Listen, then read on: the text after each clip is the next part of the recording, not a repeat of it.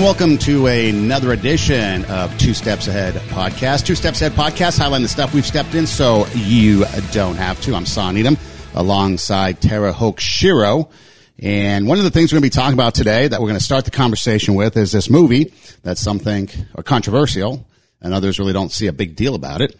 It's on Netflix. It's Cuties and it's a, a movie that uh, has brought all kinds of varying opinions depending on who you are. From some people saying that it is uh, allowing women to young women to explore themselves. Others say it's sexualizing young women, and some say that's just a good movie. It won an award at Sundance 2020. I think the jury award for like film director or something like that. And then others have gotten to the point where they've canceled Netflix. The whole movement cancel Netflix, get rid of Netflix. Which, by the way, did you know that Netflix I think has 193 million subscribers? The basic is nine dollars. So it's like 194 billion dollars a year or something like that that gets through there. Mm-hmm. It's a lot of money. That is a lot of money. A lot of influence. So anyway, so cuties is the start of the conversation, and then I have a feeling it's going to go down uh, some different paths as we talk about this. And so, first off, um, did you see the movie? I've seen clips of it, not, not the entire movie. I've seen clips. What? And I read some articles. Um, What did you think? Pro and con. Okay, so what'd you think? Um, from from what I read and from what I saw, I'm kind of like you had mentioned in another um, podcast that you were a little bit more liberal in your music choices, you know, with the lyrics and stuff. My background um, is I have an English degree and um, a bachelor degree in English and creative writing. So I have a tendency to look at these. I try to look at things a little more objective and not get you know caught up into the hysteria. Um, I will admit that I had not heard of it because there were so many things going on in the last two weeks, um, media wise, that it was like there were so many things that were overpowering that this. Um, particular controversy um, among the thousand controversies in the last two weeks, this one didn't hit my radar. So I did look it up.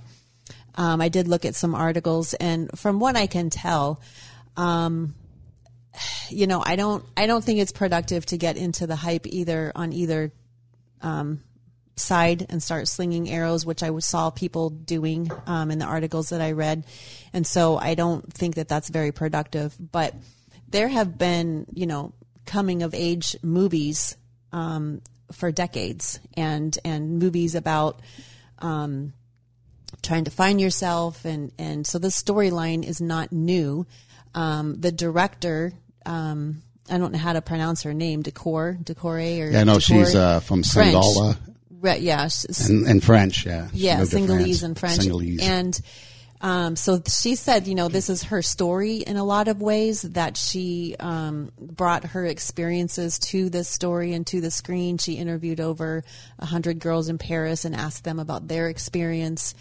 um, and they a lot of them were reporting that they were watching things on TikTok, watching things on Instagram, and then they were trying to mimic this, which is what we were talking about last week, you know, with the WAP video. Um, so I don't, for me personally, I don't think this is anything new, um, because you know we have movies like Fame, we have movies like. Um, you know, the certainly the series Dance Moms. I don't know if you've watched that, but that that was a I watched several episodes of Dance Moms, and that was like frightening to watch because it's the same thing. It's these little girls in in these costumes, and they're being um, they have you know the the provocative dance moves, but then the other element to the Dance Moms was that this owner of the dance clinic was very rough and very mean and very um, hard on the girls and abusive, and so and then she en- ended up um, going to jail, but so there's a lot of movies that are like this and even something as benign as footloose is still the same same type of thing where you're struggling between these two cultures. And in you know in footloose it was between you know christian and and maybe more you know secular that secular they were wanting to you know dance. Um, and it was kind of brought in a semi sort of benign way. But then you have a movie like cuties when it's um, not so benign but very familiar um, theme in which girls, you know, in this particular, she was caught between the Muslim world and then her father was going to marry a second wife. And so he was bringing polygamy into the family. And so she was caught between the struggle of being a traditional Muslim lady and then being with her friends um, and getting caught up and you know in this dance group with her friends and the struggle between these two very oppressive um, societies in her mind and and you know hopefully finding something a balance in between. But she was bouncing between these two oppressive um, ways of of of coming into adulthood. And so in that respect i you know when you look at it the way i think that the director intended it um, i don't see as as much of a problem with it So basically, the premise of the movie, for those that might not know, the girls in the movie are ages between 12 and 14, roughly. And that's the, the controversy. They're young women. And at the end scene, it's basically, if you know Pussycat Dolls, that's what it reminded me of. The end scene was like the Pussycat Dolls, but for these tweens. And so, um, and like you said, it's about her, her journey. But these are some of the things that I guess people were concerned with. Okay. There's a scene in there where the girls are watching porn and they're talking about it. And one of them says, Oh, that's rape. That's rape. And so they're bringing up this violent porn that they're watching on TV. Um, another one was uh, where they're talking about oral sex. This is how you do it. This is how not you do it. And again, you're talking about the age of the girls having watched porn, oral sex. Um, one girl, the lead, uh, I think her name is Amy, but I think it's Ami. Is how they pronounce it. And uh, she takes pictures of her private parts and puts it online, social media, and shares it. And so that's the whole thing. And then the underlining theme became it's a movie that could trigger pedophilia because you have these these young girls in uh, provocative dance, sexualized dance moves um, with these scenes and conversations, and then that's going to trigger the pedophilia aspect of it. So what I read and saw and heard from the various things that I did research on was the pedophilia perspective. Like there was a scene in there where um, the girl, one of the girls picked up a, a, a condom, I guess, somewhere and was using it and didn't know what it was. And so then there was like, okay, now you're using, now girls are in a sexual environment and they don't know what they're even doing. And so then that allows for them to be taken advantage of in even a further case because they don't know. And so these are some of the things that, um, the criticisms of why people were outraged by the movie is because it was underage girls that were being sexualized in different manners through dance and through other things. And that opens the door for them to be taken advantage of and abused. And in this day and age, especially now, over the last uh, couple of months, we've seen plenty of news headlines where sex trafficking rings have been busted up. And so that's kind of a perspective that a lot of people that I read, because I stayed off of the mainstream. Like I didn't do any research on the mainstream media. I went deeper into some of these other areas of, uh, you know, family, uh, coalitions and, and, uh, you know, save the kids type things, you know, things like that to get even more information about what people were thinking and seeing about this movie. And so that's what the, the feedback that they were saying was it's just an exploitation. And when you look at the director, she was saying something to the effect of that, you know, she wanted to bring awareness to the sexualization of girls. But yet then the criticism was, well, while you're sexualizing girls, if you're trying to break, uh, bring awareness to that, it was almost like saying, was one comment, and I don't know how true this would be, but it's like, so you want to rape somebody to bring about an awareness of rape. So yeah, and I, um, that's a those are valid points on one hand, and they're not valid on the other. Valid because in order to show something, you have to do it on TV, right? You have to film it in order to show it, and so you are we are bringing that. Um, onto our screen and it's like okay now you're forcing us to watch a rape or you're forcing us to watch you know these these girls dancing or, or whatever so that is a valid point but where it becomes not valid is because um, I did read, see a lot of the stuff that you're talking about. A lot of that um, is purported to come from QAnon. Save the Children is, is a lot of the stuff coming from QAnon, which is a lot of conspiracy theory stuff, which I personally don't agree with or um, buy into. Um, yes, there is sex trafficking going on all around the United States, um, and there have been several busts. But but to but to pin this particular movie and say that um, that this is feeding into that, I think is um, talking out of both sides of our mouths, because there are so many movies starting with you know yeah, like i mentioned several times that i watch turner classic movies all the time. And um, there are some pretty graphic rapes um, in the westerns. A um, couple of Clint Eastwood movies. There's some pretty graphic rapes that that were portrayed. Um, there are rapes that are being portrayed in current movies. You know, Twelve Years a Slave. Um, th- there's just this. I don't think that this movie is like the only. It's it's because they're it's that they're acting as if it's this a singular you know movie. We have a plethora of like I said, dance moms. There's there wasn't seem to be any outrage on that, but there's a lot of outrage to be on that show. I mean, it's the same thing. It's girls, and I think that we can't deny that, and we've talked about it in several podcasts on this show. That that is what is going on. Is that the story of girls, you know, watching um, things on TikTok or what we just talked about it, you know, last week, and and then trying to emulate it, um, and especially, you know, in the dance world, we talked about at the Super Bowl show. Um, you know the halftime shows so of this year so i i think that the critique is is valid in a sense but then not valid in the sense that they're picking on this one movie and not talking about the pro like if they're going to say you know why show us a if you want to talk about rape why show us a rape i mean there's a hundred movies that we could point to. But does that make it okay? No, it doesn't make it okay, but it ruins the credibility when when this crowd picks on this movie and says, "Oh my gosh, we've got to get." Well, then you got to get rid of a hundred or a thousand other movies and songs as well. I don't think that this is a singular. This movie is like so like outrageous. I think it's one in a hundred or one in a thousand. And if they, if we want to talk about the sexualization of women, then we should talk about it. Um, I'm not saying we, I'm talking about society. Society. Mm-hmm. We should talk about it as a whole because it's the sexualization of what, like we talked about the Carl's Jr. commercial. I mean, mm-hmm. we talked about so they're not bringing out they're picking and choosing, which to me is very suspect. So I think um, I think one difference though is the age. The age is young, but again, if it's they're telling the story of how these young girls um, are coming up through life. And so I don't, not that I think, and I'm not saying that it's, that it's okay to, you know, they did say, I did read an article that said that they had a counselor on set. They were working with the French government, with the Child Protective Services, you know, with the French government. So they were not doing this under the radar.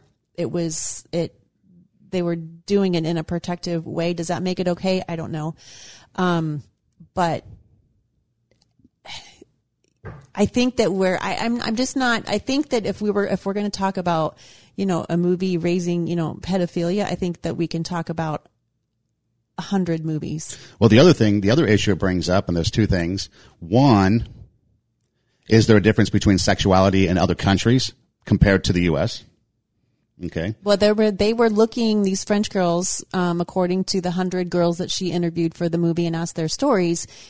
They were looking on TikTok and Instagram and using American music. So America is definitely no, but the way we portray. So, for example, in France, I've heard that television is a little bit more liberal with yes. body parts that they show. Yes. Where here, you know, we see the Super Bowl and it's like the FCC was lit up with complaints about right. obscenities. Okay. Right. So now you're talking about somebody who's from Senegal and French, uh, France. So, you know, you've got a component of a film that's being made overseas where the sexualization of people, just sexuality in general, is a little bit more, uh, I would say loose. I don't say liberal, but maybe loose than what we do, what we have here. Mm-hmm. And so are they looking at it through that perspective? And is that why maybe America is a little bit more offended by it? And then two, also you said this particular movie, but doesn't it take one time uh, or one thing to get a movement going? For example, with the Me Too movement, you know, for years Hollywood the producers and people like Harvey Weinstein, they were taking advantage of young actresses. Some would go to the point of saying they were raping them, sexually assaulting them, okay, mm-hmm. and promised to give them movie careers, mm-hmm. okay? And so then it took, uh, whether it was Alyssa Milano, you know, Gwyneth Paltrow, you know, some of these celebrities then came out and said, I was a victim, then I was a victim, then I was a victim. So it took one to step up, one incident to step up, one person to step up, one defining moment to start change. So when you say one movie and we have all these other movies, well, could this be the one movie that then uh, is the catalyst to change that people might want to have and see? It could be, but I think in our communication um, skills as a society, which really is bugging me a lot these days, we have a tendency to go to these polar extremes. And because a group is is screaming pedophilia, um, we have to look at that honestly and say, okay, is this what is it that they're talking about, and what is it um, that they are, you know, complaining against? And then we have this other, you know, group that's saying that this is the director's story that um, it's it's loosely based on her experience growing up as a child. It's based on the girls that she interviewed in Paris, you know, their experience in life. Um, and so they're portraying on the screen these two systems of oppression.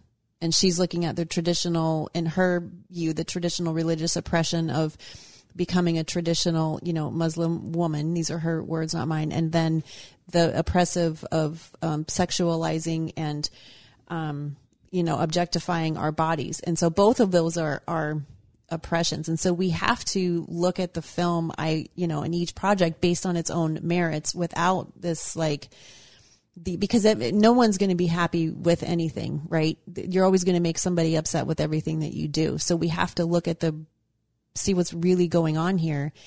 And, um, like, you know, like I said, they're, they're not, if they're going to call out things in this movie, then I think that they should call it out in general and not just pick like one movie to rail it's suspect to me honestly because they're not talking about i didn't see anything. It was just all you know pedophilia. I didn't see anything about um and they were picking out the salacious things in the movie. So it's like well what about the actual story that was trying to be told? Like there's no um there was no critique on the actual storyline or, or, or if there was any validity to the actual storyline or what was it that the director was trying to was trying to portray?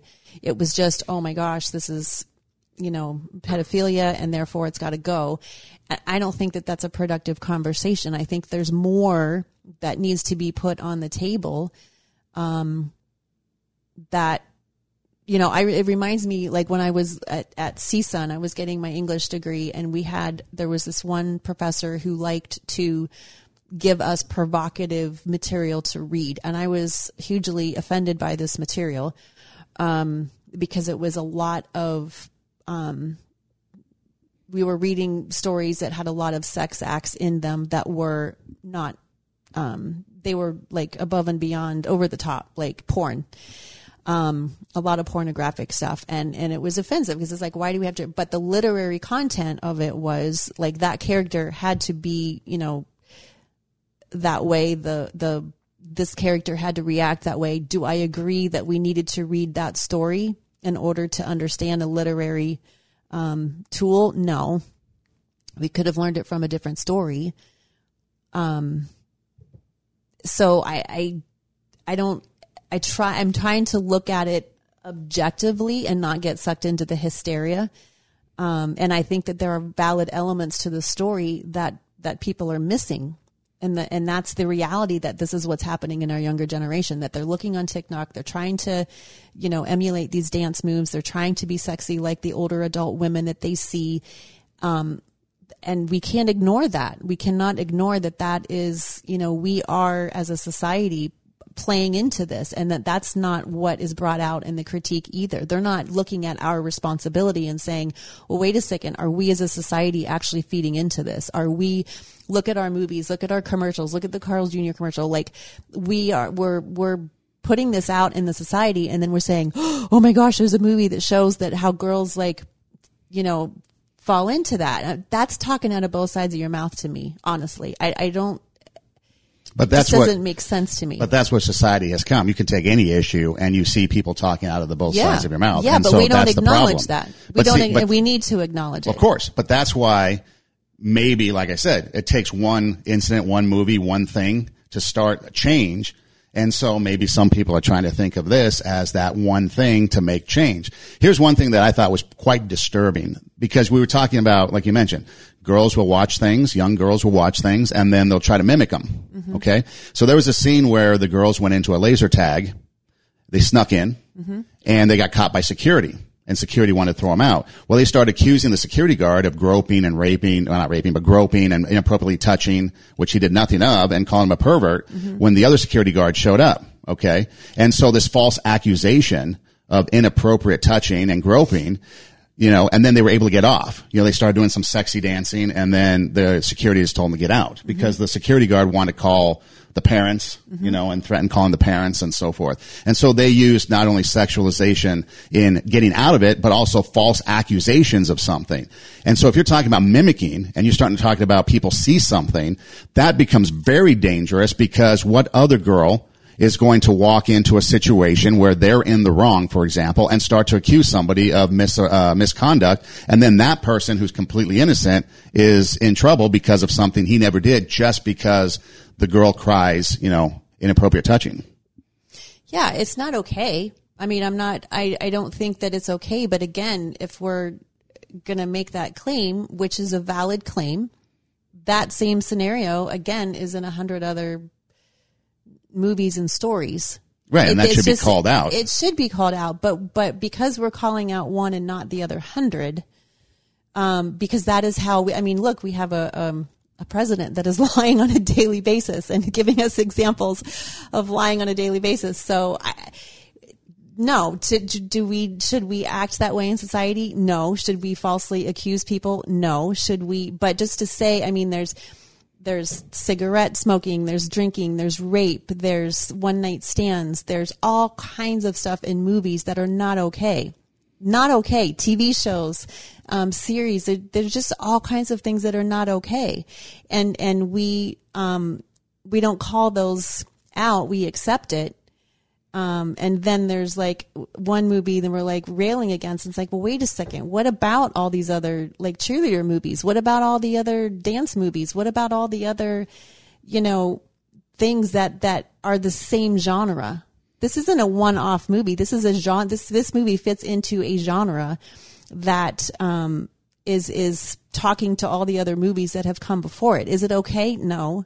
But, but to say that this is, you know, somehow feeding into pedophilia, which all those other movies were not. I mean, look at um, the, the movie with Brooke Shields years ago, and she was on an island. Like Blue, and Blue Lagoon. Yeah. right? They were saying that that was, you know, pedophilia.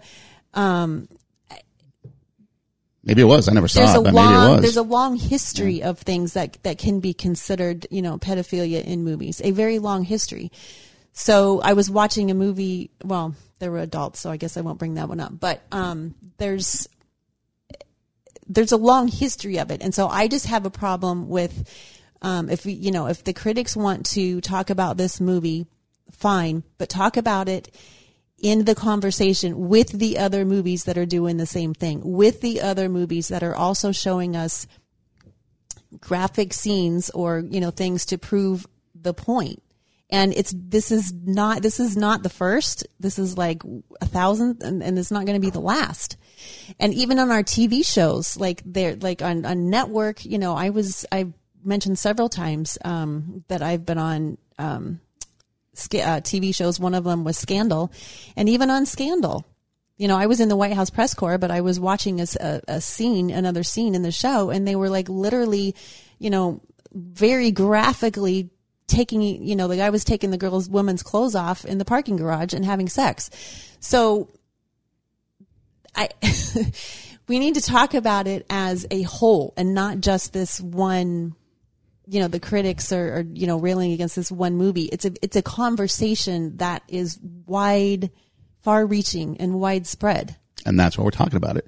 But I still think it goes back to the, the fact that a you're dealing with underage girls, and right there, but you're talking issue. about that you're talking about what people see and what they emulate on TV so we as adults are not emulating good stuff and Well, kids are watching Exactly, and that's all why the the, time well, that's why the conversation needs to be had, and that's why this could be something that affects change, just like any other thing that has come along that has affected change. You know, because you're dealing with something that has caught the public eye. Okay, this is something. Okay, you mentioned Scandal, for example. I've never seen it, so I don't know anything about it. Maybe there's other people that haven't seen it and know nothing about it. You take a look at the Blue Lagoon. You know, that was pre, I don't know when it was in the 70s maybe. So that was pre, you know, television. Uh, you only had the basic channels at that time, and I don't think it ever made it to TV. Um, who knows if it ever made it to TV? I don't know. Maybe it's uh, it did at It some point. It doesn't matter. It's but still- but the thing is, it's exposure too. So if people would have seen that early on, maybe they would have had a. Uh, there was a scandal about it, and it there was an issue when it came out. I the only reason I pointed that out is because it, this is nothing. so then, where was the pushback? Yeah, then there did, did was people pushback. get did, did people that supported the movie did they push back? Because that's the other thing too. The other thing I find interesting about this movie is that people have criticized it, and then those people that have criticized it are now getting criticized in a counterattack. And so why why should there be a, a counterattack if there's supposed to be a conversation? So why are people being criticized? So you brought up what what QAnon? QAnon. Okay, QAnon. So yeah, I did a little bit of research on that, you know, and they automatically attack it as a right wing conspiracy that creates. And so why are you labeling something? Okay, dismissing a group. I don't know anything about them except for what I read uh, a little bit on the internet as far as who they are. So why would you automatically dismiss somebody that is opposed to pedophilia as a right wing conspiracy that believes in X, Y, Z and dismiss them? Well, I mean, so that's the conversation that is going on. You know, you, you mentioned there's a lot more. There's a lot more behind it that that they're the, um, that they're doing, but But the message might- of pedophilia and having stopped it is just as important as anybody else that comes out. It's the Me Too movement. The Me Too movement comes out and says we need to stop these producers from taking advantage of young women. You have, what is it, Corey Feldman for years has been talking about how he has been abused in Hollywood, how young children actors have been abused in Hollywood. So again, there's an underlining theme, but everybody dismissed Corey Feldman instead of saying, okay, maybe there's some validity to this just like people would dismiss other women in Hollywood saying, no, Harvey Weinstein didn't do any of this stuff. Bill Cosby didn't do any of this stuff. You know, these people didn't do anything of this stuff. And then all of a sudden one person came out and said, yes, it happened to me. Then the next one said, yes, it happened to me too. And then all of a sudden, oh, me too. And now you got many people coming out and those that dismissed it and said, no, it would never happen. Now are like, oh, wait, maybe it did happen. And it kind of opened their eyes to a problem that they dismissed earlier. But because one person took a stand or one in, incident came out, people started to realize and it took the veil off the whole thing that was going on behind the curtain to reveal, oh, there's a problem here that needs to be addressed. Yeah, I think the difference um, that I see with the the QAnon conspiracies, as opposed to what you're saying, um, is that I was. Um, let's take PizzaGate for example. They they made up the story that this pizza place was selling kids, right? And they had them in their dungeon in the back of the pizza parlor, and um, it turned out to uh, not be true. And and they were saying that people would order a pizza with certain toppings or certain flavors or whatever, and that would be ordering a specific kid, right? And then they had these. Um, so then this guy, you know, takes it upon himself to drive across state lines and go into the place with a machine gun and, and, or a gun, a long gun. And he goes into the place and he can't find any of the kids because they weren't there. And so it, it, it turned out to be this huge, um, conspiracy theory that just wasn't true. There, it just wasn't true. And this poor pizza guy, um, if it wasn't for the community coming in and saving them, um, you know, he didn't do anything. He wasn't a part of anything. And, and so I think, I think our conversation as a society has gotten so um, polarized. And what I mean by polarized is that we, we have a tendency to argue from the opposite ends of the issue. So if somebody says, um, you know, we bring up, you know, pedophilia, which is, you know, a real thing in the world. Um, so if somebody brings that up, then they're they're counterattacked. And what you mean by that counterattack is that people are are talking to each other from the polar ends of any topic. So when we look at this movie, we're talking about, you know, the polar ends are like, okay, there's nothing wrong with this movie and this movie encourages pedophilia, right? We're talking to each other from those polar ends. We're not talking to each other like I've said several times in this conversation, you have a valid point. You have a valid point. You have a valid point. And we don't hear that with each other. We all we hear are the um the the okay, they don't agree with me.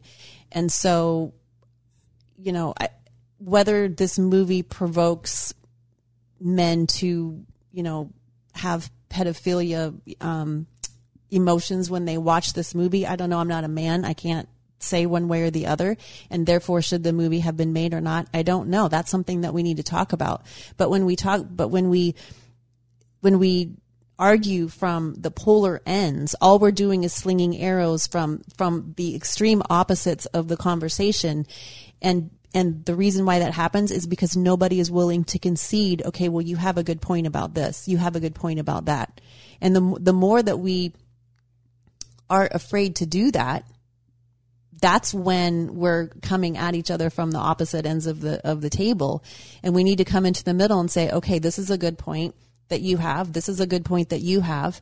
Um, I'm, I'm not sure about that one or this one but what let's look at this one and this and then put all these things on the table. We're not willing to do that. It's just defend defend defend defend my position with all of these like i read this and i saw that. That doesn't get us anywhere. We have to and like so none of the the comments that I read about the, the critique of the movie, none of them had any, didn't even talk about the storyline. And that's a problem to me. Like, do you, is, is it valid that maybe this is, you know, pedophilia? Sure. I'm willing to, to have that conversation, but I don't see any critique from the critics where they're actually talking about okay what is it that the director is trying to do? We think this is pedophilia but what is the storyline? What is she trying to do? What is she trying to portray? Why did she interview 100 girls? Why did she have child protective services involved you know from the government why did she have counselors on like how did she film the movie? Did these girls feel like they were being exploited during the filming of the movie? Let's ask all of those questions before we just come in and be like, oh my God, it's pedophilia and I don't want to hear anything else. To me, that ruins credibility. This it's also a cultural thing because you mentioned, you know, something happening like Pizzagate. Well, you can think back to the 80s with the McMartin preschool scandal here in Los Angeles where a mother accused a preschool of sexually abusing their kid. Mm-hmm. And that turned into child sacrifice, devil worshiping, secret caves under the preschool and all this like really out there accusations. Mm-hmm. Well, in the end, it turned out the, the, the school went on trial. It was a family owned school. The people went on trial. They were found not guilty. And it turned out the mother who started the accusations was schizophrenic. Mm-hmm. Okay. So a schizophrenic mom created in her mind mm-hmm. these things. And then all the other parents started to adapt to this thought that, oh, maybe my kid was abused. And they started reading into things mm-hmm. that weren't there. Mm-hmm. And it caused this huge thing. You can go watch the uh, Duke lacrosse rape scandal. How, again, another thing where there was somebody who made accusations that turned out to be false. A story, a, a, uh, a reporter for a Boston newspaper who had been a survivor of sexual assault had to admit because she accused them and tried them in the in the press and in the media and she had to apologize at the end because they were not guilty because the lady the the victim made it up mm-hmm. but she had to apologize because her experience made it so that they were guilty Oh, they right. had to be guilty. And so you're proving my point. So, you're dealing- so we have this genre of people, QAnon included, in my opinion, um, genre included, we have this history of people accusing people. The the Atlanta bombers, the same thing. The guy that was accused yep. of doing the Atlanta Richard bombing, Jewell. Richard Jewell, he was falsely accused, yep. and he didn't do anything. So we have this genre, we have this thing in our society where people falsely accuse people of doing things, and they create all kinds of calamity for the people. And um, and it's a mess. It's an absolute mess. And so I'm glad you brought that up because it shows that, that we do have a history of a society of making accusations before we understand the facts, before we, you know, look at like, okay, is this woman, you know, schizophrenic? Does she have, you know, what else is going on here? And, and, you know, now we're so, um, we're so attuned to like jump to you know people being guilty you know first without actually asking a lot of questions it's a very um, it's a phenomenon in our society that is very dangerous. And and when we like talk to each other from the polar ends of the argument that's going to continue. When we refuse to get into the middle like we have talked about multiple times on this show there's a lot of gray area. It's not just and we've talked about you know abortion. It's not just that there's like a whole history going on with the the the lady or the girl the woman that needs to be, you know, taken into consideration too. And so you're right. You're right to bring that up that there's a whole lot of, um, there's that phenomenon in our society is um, awful because it does destroy a lot of lives. And we have a tendency to jump on the bandwagon and then we're like, oh, but you know, before we even know what we're talking about. And pretty soon we start spreading this stuff all over the internet and, and it's just a storm and people are being damaged. See, I think too, the other thing you got to realize too is we're conditioned to it. Yeah. Because look at, you mentioned uh, the president, look at the political climate. Everybody jumps on and accuses a political party or a political com- opponent of something without facts, without proof, and everybody buys into it.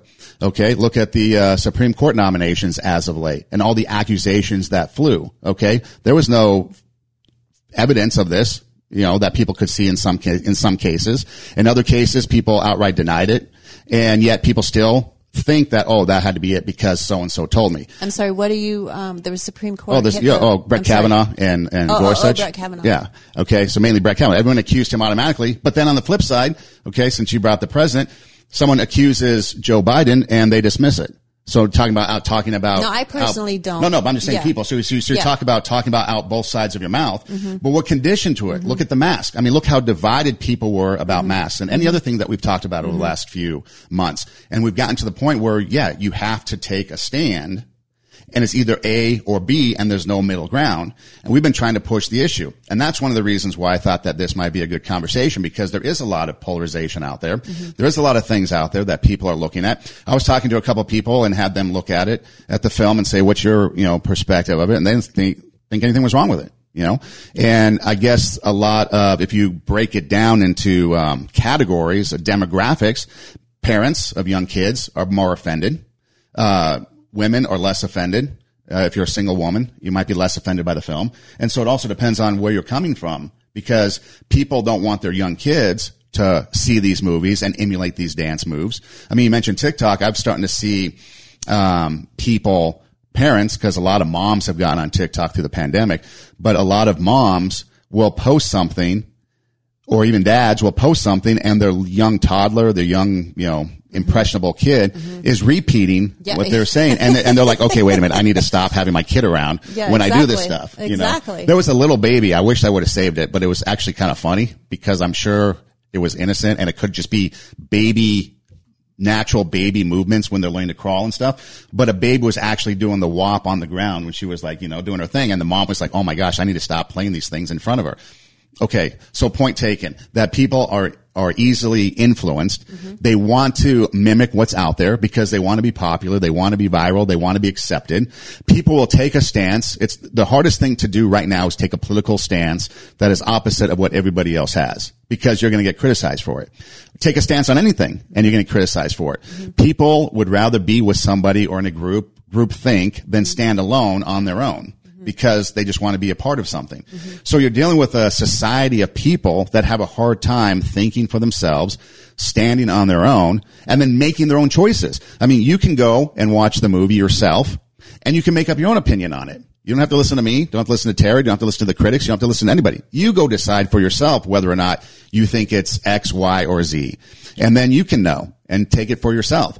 But I think that the, the two things that I think that should come of this is, yeah, all the things you mentioned with those movies and stuff. So I've kind of gotten away from movies. I've kind of gotten away from, uh, dealing with, uh, television and things because it's gotten to the extreme. And it seems to be getting more, like speaking out of both sides of your mouth. It's getting more and more and more down that rabbit hole as the same people who are producing content are preaching out against the very same thing that they're doing.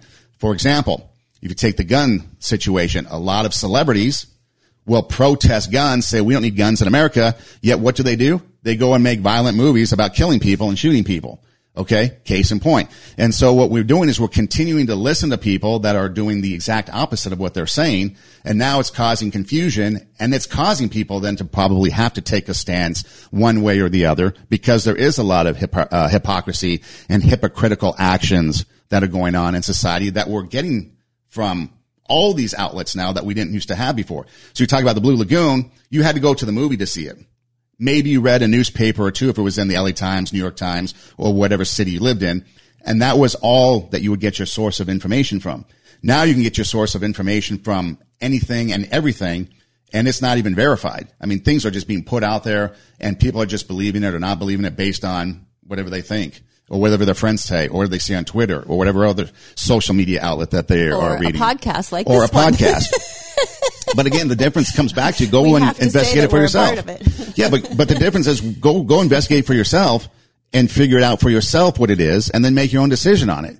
Because I could tell you, oh, don't go watch it because of X, Y, Z, because there's, you know, sexually provocative movements or because, you know, a potential underage girl flashes somebody and shows her, you know, breasts, um, or whatever. Or, like you said, you could take and say, no, you should go see it because it's this journey of somebody.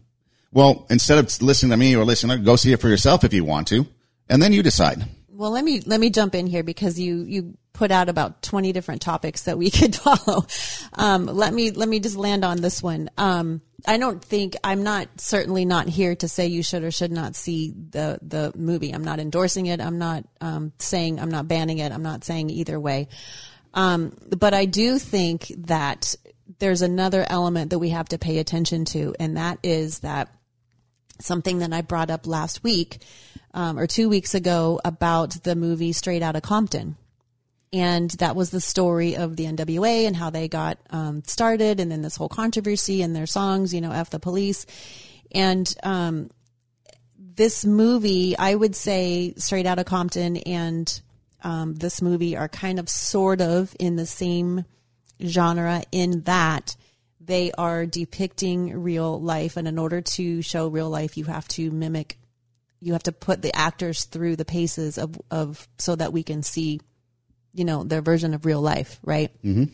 So we can argue, and we've argued, not you and me, but um, in my classes, in my English classes, we argued a lot about this because there's a, say, for example, in the African community, African American community, um, they have not, over the course of history, have not had um, the the roles in movies were not um, as good as the what white people have. So a lot of black people were portrayed as waiters and waitresses and servants, and um, they didn't they weren't the the main character or the woman of the house or the man of the house or whatever they were. And so the argument in class was if they don't want to be portrayed that way, then why would the actor put themselves in a position where they are portraying a character that they do not like? And the answer is because they wanted to work. This was the only way to work. That was the only, like, if these were the movie roles that were available to African Americans at the time, that's the role that they took, even though they were like, gosh, I am so sick and tired of being the maid. Why can I not be the lady of the house? Right? Why can I not have some respect on screen? But they were still paving the way for African Americans to have those roles eventually. And they, um, and so we can say the same thing about some of these other movies. Is like it's like, well, if we don't, if rape is so awful, why are we portraying it so that we all watch rape on TV or in the movies constantly? Why are we doing that?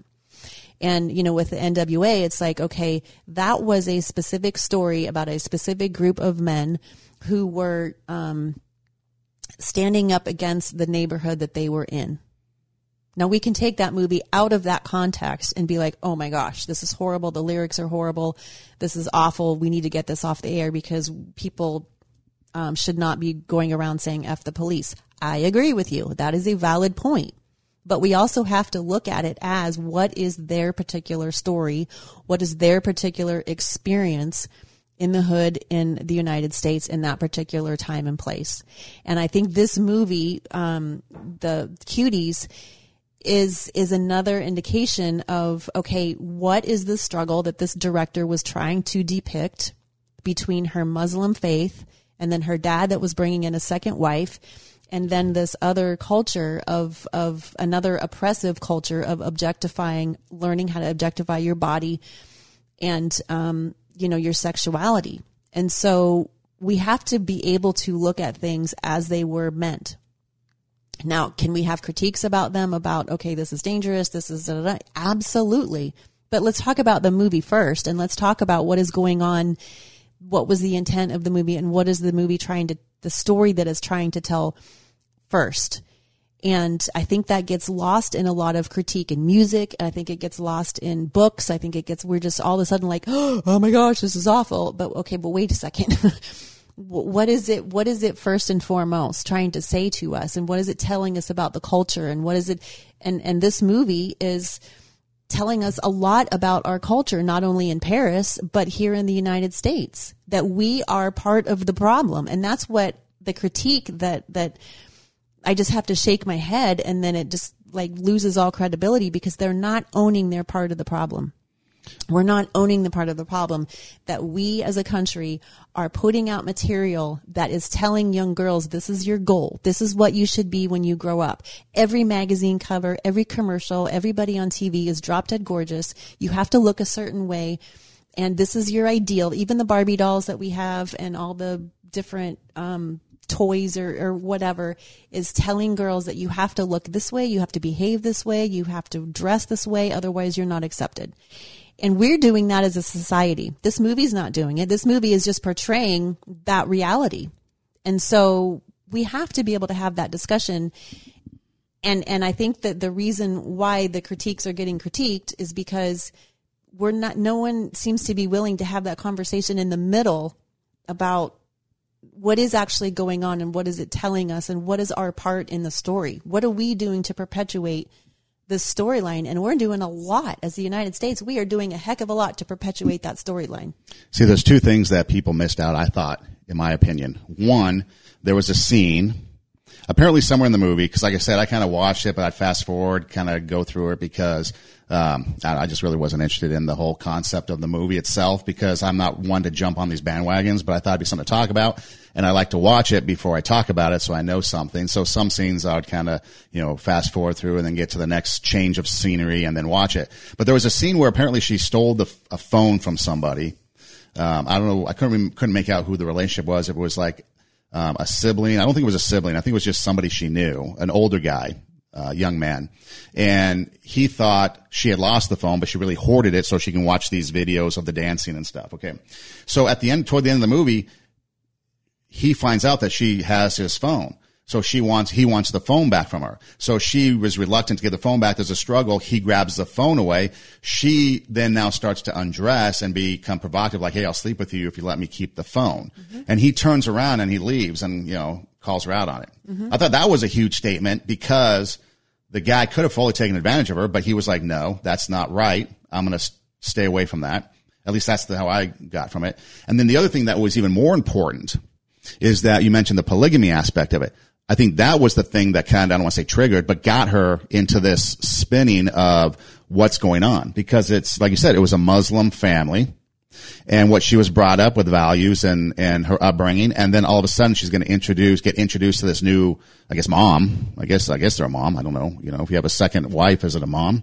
So another mom. Mm-hmm. And so now this whole world of this young child was just boom, you know, exploded with like, what is this? I can't process this and this is my outlet. Mm-hmm. So the, that whole thing I thought was missed that, you know, as adults, taking responsibility for your actions and what you do is going to affect your kids, which then in turn might have them act a certain way because they're trying to process their emotions, their feelings, what's going on. And I think, um, and I think that was portrayed at the end because originally I think it's the mom. I get confused because there's so many women in it, but I think it was the birth mom that originally was condemning the girl, uh, Ami, and the grandma stepped in at one time. And then at the end, when the, the girl comes home and she's in her provocative dance outfit, the grandma jumps all over her. What have you done? You're, you're breaking Muslim tradition. I can't believe this. And then the mom steps in and said, Hey, back off. She's my daughter. It's okay. And takes her and embraces her. And then they go into the room. And so that right there is something that I think people missed in all the controversy was the fact that as parents, as older adults, as mentors, as people in authority over kids, the way you respond, the re- the way you act, and the way you you are, people are watching. The young people today are watching, and if they're going to mimic anything, they're going to mimic what you do. You know, there was a TikTok video of a guy, and this little toddler starts swearing the f word, and the dad is like, "I need to stop doing that." You know, and he puts this on a TikTok video. It's actually kind of funny, but it's not. Um, but that's the point. You know, people are starting to realize that what we do, what we say, how we are influences other people. It could be adults, it could be kids, but mainly younger people. And then they're going to react. Mm-hmm. You know, it's kind of like the abusive kid becomes the abusive parent. It's like we emulate what we know, what we see. And to break that cycle, it's going to take us to do that. So if we don't like something, then we maybe need to stop doing it. If we don't, maybe stop watching it, maybe stop, you know, listening to it, whatever the case may be. We need to take that responsibility because our lives and what we do are going to impact other people. And how do we want those other people to be impacted? And then, like you said, you have to have the dialogue because without the conversation, you can't get anywhere. You know, it was like, um, the philosophers of the old days. I like to use this, you know, uh, they all had different views on things, different thoughts, different ideas. And instead of just sitting there and fighting amongst each other, they would sit there and come together and they'd talk about it. They talk about the different philosophies. When you study philosophy, that's all it is. It's so and so said this, so and so said that. It's kind of like psychology. Freud said this, that guy said that, you know?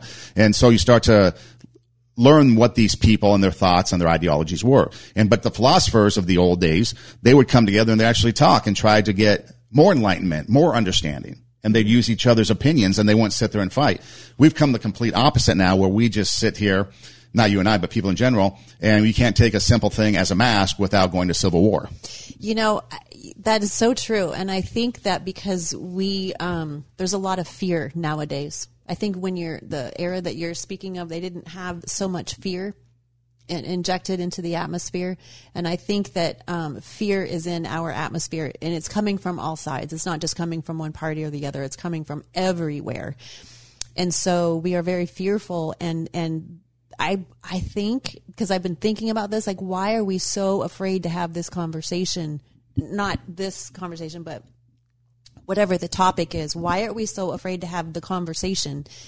Um, and I, you know, and, and talk about that gray area and talk about the middle and, and be able to um, list out the pros and cons of both of our topics because oftentimes I'll use us an ex- as an example just to get the visual, but oftentimes, you know, if two people are disagreeing on something, um, you know, I will tell you everything positive about my argument, right? and um, then I will tell you everything negative about your argument, and then you'll do the same thing. You'll talk about all the positives on your side and all the negatives on my side. We have to be brave enough if we're ever going to get around this. This is your tip for the podcast for the day. tip of the day brought to you day. by. if we're ever going to get around this and have a real conversation and be brave enough to enter it without all of the fear, we have to get to the point where each of us is able to list the pros and cons, the positives and negatives on our own side. We have to get there. We have to acknowledge, okay, here's, here's the right side about my argument, but here's the downside of what I'm telling you. And so what do you have to say? Okay, here's your positives and here's your negatives.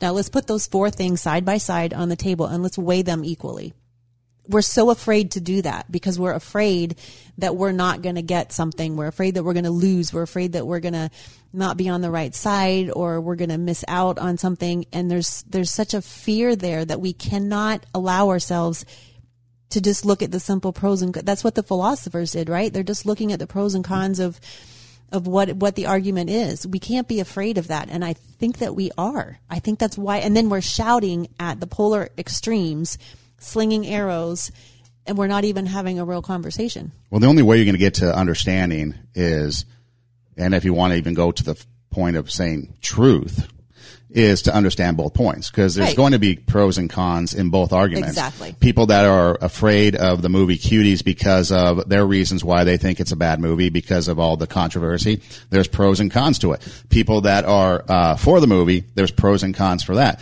And so when you come together, you have an understanding. One of the things that you said because before the the show we were talking about the movie, and I mentioned you know just for me personally watching it, I'm not really one that gets hung up on these big movies. Like Tiger King was huge. We talked about it. I thought it was the dumbest thing ever. And now um, she's dancing with the stars. Yeah, no, I know. I, I, thought it was the dumbest thing, but I watched episodes and, and, and portions of it so I could kind of get an idea of what it was going on. That's the same with this. And I didn't really think, I thought it was kind of a dumb movie personally myself. I didn't get it, but you said that's because you're a guy. And so, yeah, there could be some, uh, your perspective on, okay, this is a young girl movie guys might not understand the perspective of what they're coming from because we don't go through that. But yet on the flip side, maybe from the women's perspective, because you were at one time, believe it or not, a young girl, you were going through some of these similar things, maybe just in different context, but, but similar. And so yeah, again, absolutely. what's, what's your personal background? You know, and that's the thing that we miss out. We miss out on people's, like I said, context would be the key word of the day. Where are people coming from? What is their experience? And we can't dismiss those feelings and those experiences because it's real to them. But we also have to be careful. Like the Boston newspaper reporter, Duke people are guilty because I was sexually assaulted, so I know. Okay, we can't dismiss the fact that you were assaulted, but you're skewed in your belief because of your experience. So there's a balance there. There's pros and cons in each. You experienced it That is very valid, and what you're feeling is very true.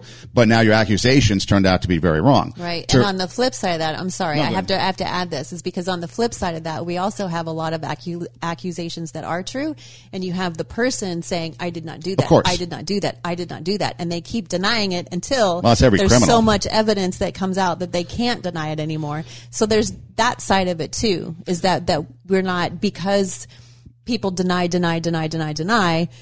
Then we we attack, attack, attack because we know that. So it's both. Yeah. But I do want to say one thing to the into it. credit of the uh, newspaper reporter. She did apologize, so she did, you know, take that. Um, but but still, the point is, is that yes, there's pros and cons to everything, and when we start talking about it in the gray, that's when we start to get understanding. Mm-hmm. That's when we're going to start to be like, okay, this is. You know, because like from the Muslim perspective, from any perspective, is going to be different from the Christian perspective. The European, French, perspective of making movies, sexuality, what's what's acceptable there, and, and customs and norms versus America is going to be different versus other countries. You know, uh, I'd be curious what that what that film would be like in like you know a Muslim country of like Iraq or Iran or something that's a little bit more stringent. Even you know, it might be different, even though it's Muslim. It might be a different kind of Muslim. I don't know. I'm just speculating.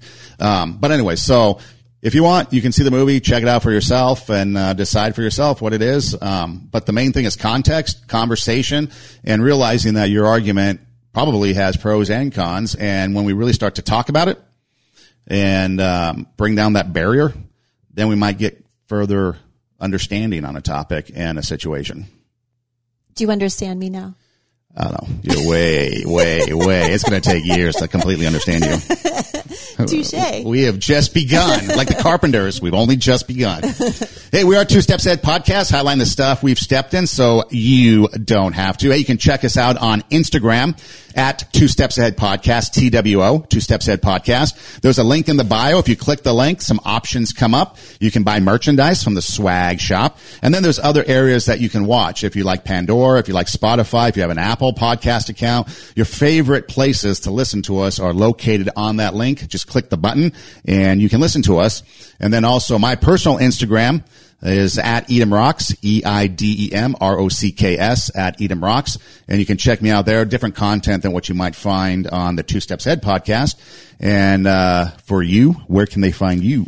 You can find me on Instagram and Facebook, um, but my my Instagram is at Tara Hoke Schiro, T A R A H O K E S C H I R O. And there is also a link there in my bio that will take you over to my website. There's a podcast video library there when all of our videos um, are stored there, and also the swag shop and my blog um, as well. Follow her blog. She just got lit up in the last posting. It's great stuff. actually there was my my facebook um, I got hammered. It was very 80, uh, 80 slams, and then um, I and then I commented on it in my blog. So you have to yeah. follow her blog because it's uh, it's good stuff and it's different from what you get here. So uh, Yeah. follow her blog. You can find it at taraschiro.com, right? Yes, it's there. on my website Yeah. website, taraschiro.com, or on Instagram at Tara Hoke Schiro. You can link, uh, click on the link in the bio. Follow her blog and uh, find out more about her and why I have a hard time understanding her. hey, we're Two Steps Ahead podcast, highlighting the stuff we've stepped in so you don't have to. Uh, take your passion, make it happen. Let yourself be great. Hey, remember, juju happens. Be kind and don't be an a-hole. We'll see you next time. Thanks, guys.